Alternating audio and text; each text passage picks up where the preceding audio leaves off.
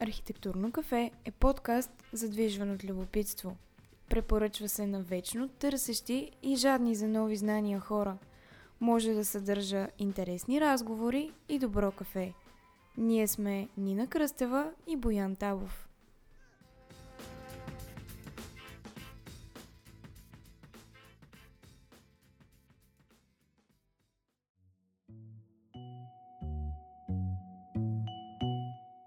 Този епизод трябваше да излезе на 20 април 2020 година.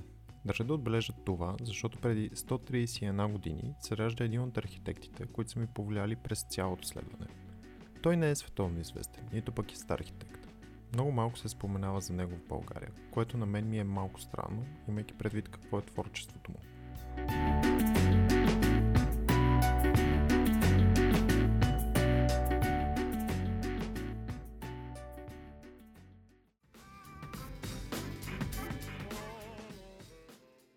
От известно време в края на епизодите споменаваме за Patreon. Това е платформа за създатели и техните поддръжници, патрони. Към момента имаме само един патрон – Христо. Обзалагам се, че в чата, който сме му спретнали за нашите патрони, му е доста скучно.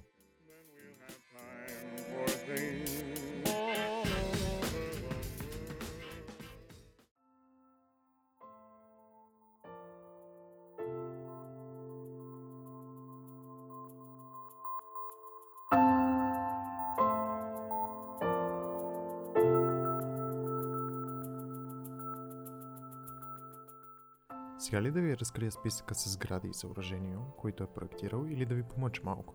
Ще ви помъча. Може би всеки ден минавате покрай някой от тях и не знаете, че са негови. А, и името няма да ви разкрия сега. Правя го за да има тръпка и ескалация в епизода.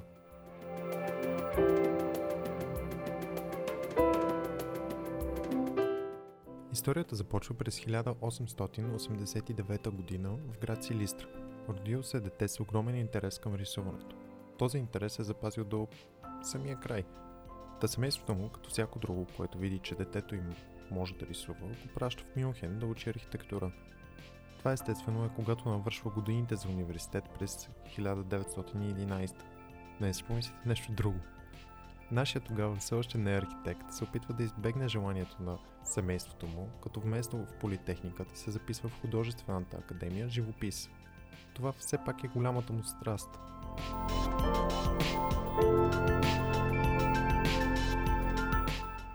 Бързо разкрит и върнат в пътя. В университета по архитектура бил посредствен студент и единственото, което го откроявало в очите на преподавателите му, било това, че може да рисува много добре. Взимал си изпитите с нежелание, само за да задоволи желанието на родителите си да стане архитект –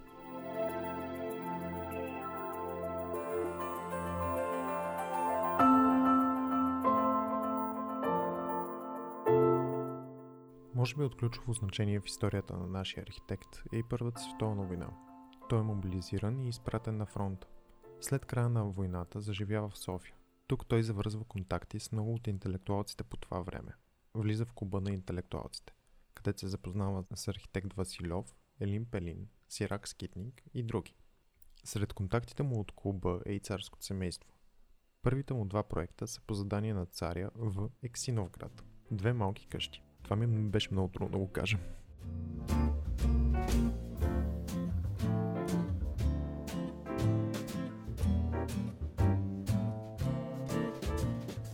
Следващият му по-значим проект е една къща на улица Борова гора в София. Тя е двуетажна, относително малка постройка. Фасадата е тухлена, фугата между отделните тухли е обработена по специфичния за архитекта начин. За да ме разберете, Нормалната фуга или равни с лицето на тухлата, или е вдурната. Тази излиза пред лицето на тухлата. Това внимание към детайла ще го видим и в другите му сгради. По-точно вие ще чуете за него.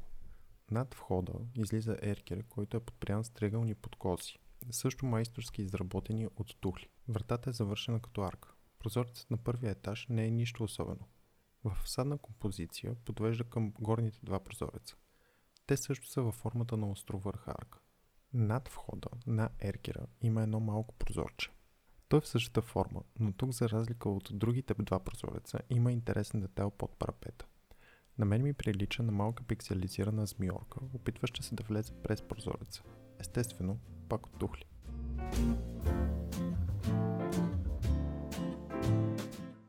През 1927 участва и печели международен конкурс за сграда към структурата на Софийския университет.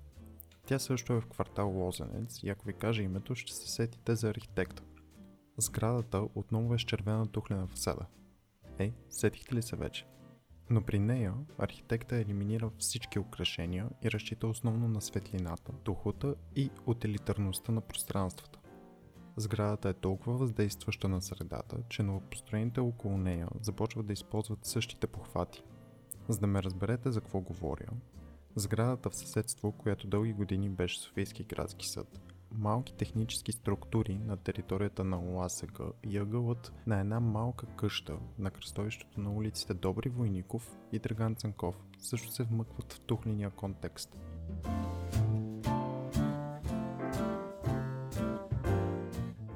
Следващите сгради са не по-малко значими. Те са почти едно до друго. Е, на една и съща улица с по-малко от 100 метра помежду си. И трите са на улица 6 септември. Първата, която ще разгледам, е до парка на църквата Свети Седмочисленици. Това е сградата на МВР.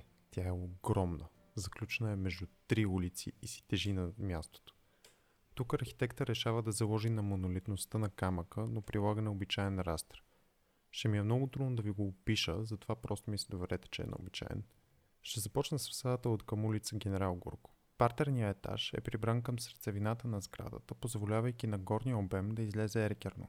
Това тектонично решение завършва с козирка, изкачаща значително пред цялата равнина, а тя на свой ред приключва с издатък към кръстовището. Вероятно чакаш да каца някой грифон.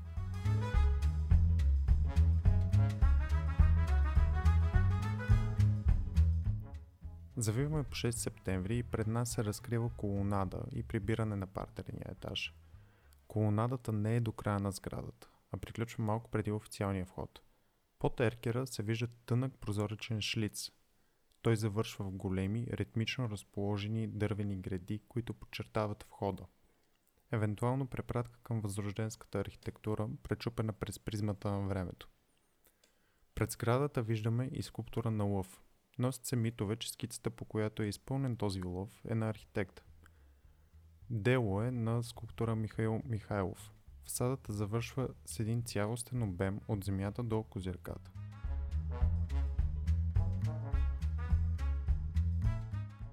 На фасадата от към парка Свети Седмочисленици има колонада. От тази страна и от към 6 септември се появяват интересни отводнителни детайли – тъй наречените барбакани са изработени да приличат на отбранителни амбразури. Те придават приятен ритъм за завършък на сградата, отнемайки от цялостната им монолитност. Прозорците на първия етаж по протежение на трите фасади са с косен подпрозоречен парапет, който прави плавен преход от фасадата към прозореца.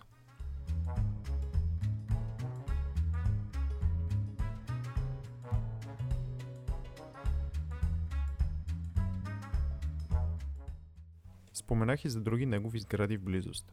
Едната е военното издателство на ъгъла на улиците 6 септември и Иван Вазов. Първоначално тя е била проектирана за банка, но преустройство, какво да ви кажа. Към днешна дата фасадите са изключително замърсени, не само от прах, но и от климатици, решетки и рекламни табели на ресторанти. Но абстрахирайки се от всички тези фактори, виждаме как би трябвало да изглежда една банка според нашия архитект – кръгли, високи, ритмично разположени колони, подпиращи козирката. В основата им виждаме каналюри, стигащи до различни височини, които на някои места дори липсват. На върха на колоните виждаме юнийски капители. Между тях са разположени входовете, а над тях висят големи камени щитове. Те и капителите добавят усещане за сигурност, стабилност и устойчивост на сградата и на институцията банка не пряк символизъм, изразен чрез архитектурни елементи. Първия ред прозорци са с височина през няколко етажа, рамкирани от дебели камени плочи. Фасадата от към улица Иван Вазов е не по-малко монолитна. Клоните са също толкова високи, но квадратни и без каналюрите, отново завършващи с капители –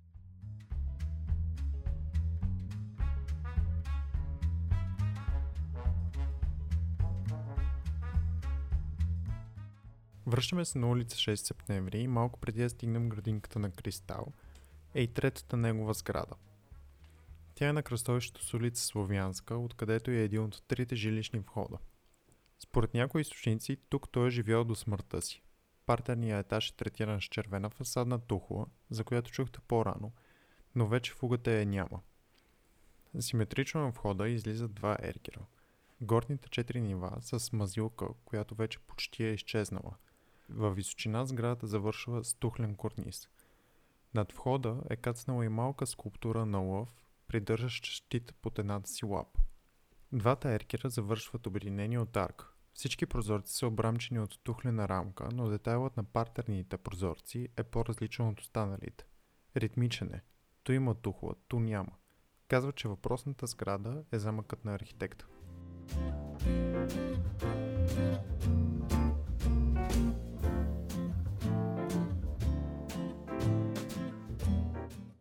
Следващата сграда, за която и аз доскоро не знаех, че е негова, се намира на кръстовището на улиците Граф Игнатиев и Георги Савараковски.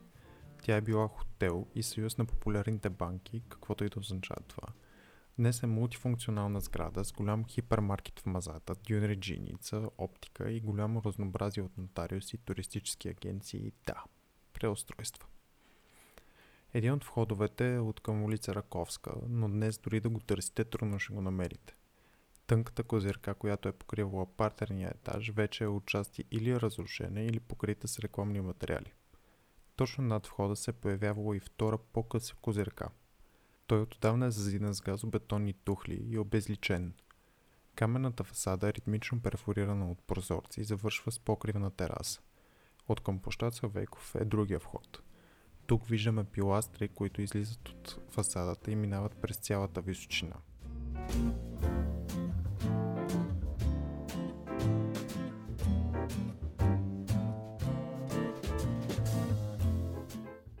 Едно от творчествата му, които ме шокираха, е свързано с моста на река Дунав при Русе. Архитектурното оформление е негово дело. Мостът е приключен през 1954, а той умира през 1953 и не вижда крайния продукт.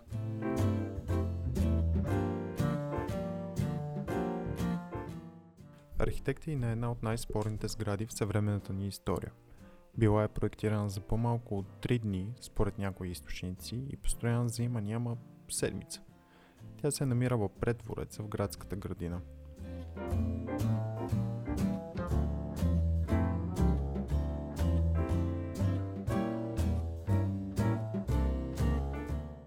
Архитектът, чието труд разгледах в този епизод, е Георги Овчаров – Личното ми мнение е, че архитектите трябва да имаме способността да се адаптираме към предстоящите си проекти. Всяка сграда е индивидуална творба и липсата на обобщаващ стил в сградите на архитект Овчаров е качество към което трябва да се стремим.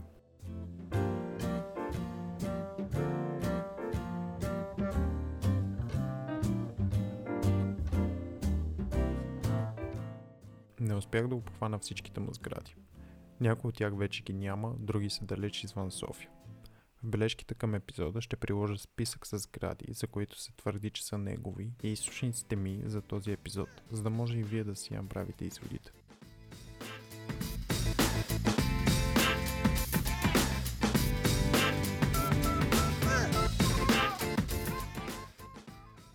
Отново дойде време за въпросите, които целят да погаделичкат любопитните ви души –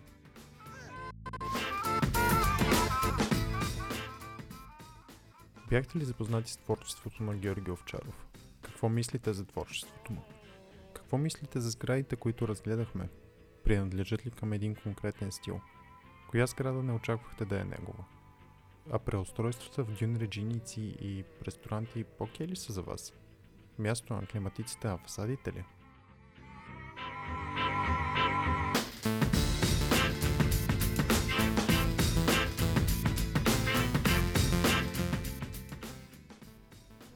Което сте чули ви е харесало, може да ни подкрепите като ни последвате, харесате или споделите епизода във Facebook или Instagram. А ако не искате да пропускате новите ни епизоди, може да се абонирате за нашия бюлетин в сайта ни archi.coffee. Не случайно споменахме сайт. Там отскоро има и един червен бутон Patreon. И ако все още имате сили, след всичко това, ще се радваме да ни изпратите градивната си критика на highmaimonskoa.archi.coffee. Благодарим на Христо Ничев за подкрепата ни в Patreon.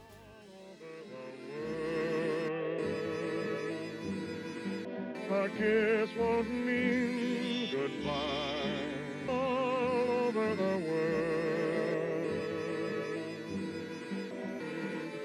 Then we'll have time for things like wedding rings and free hearts will sing.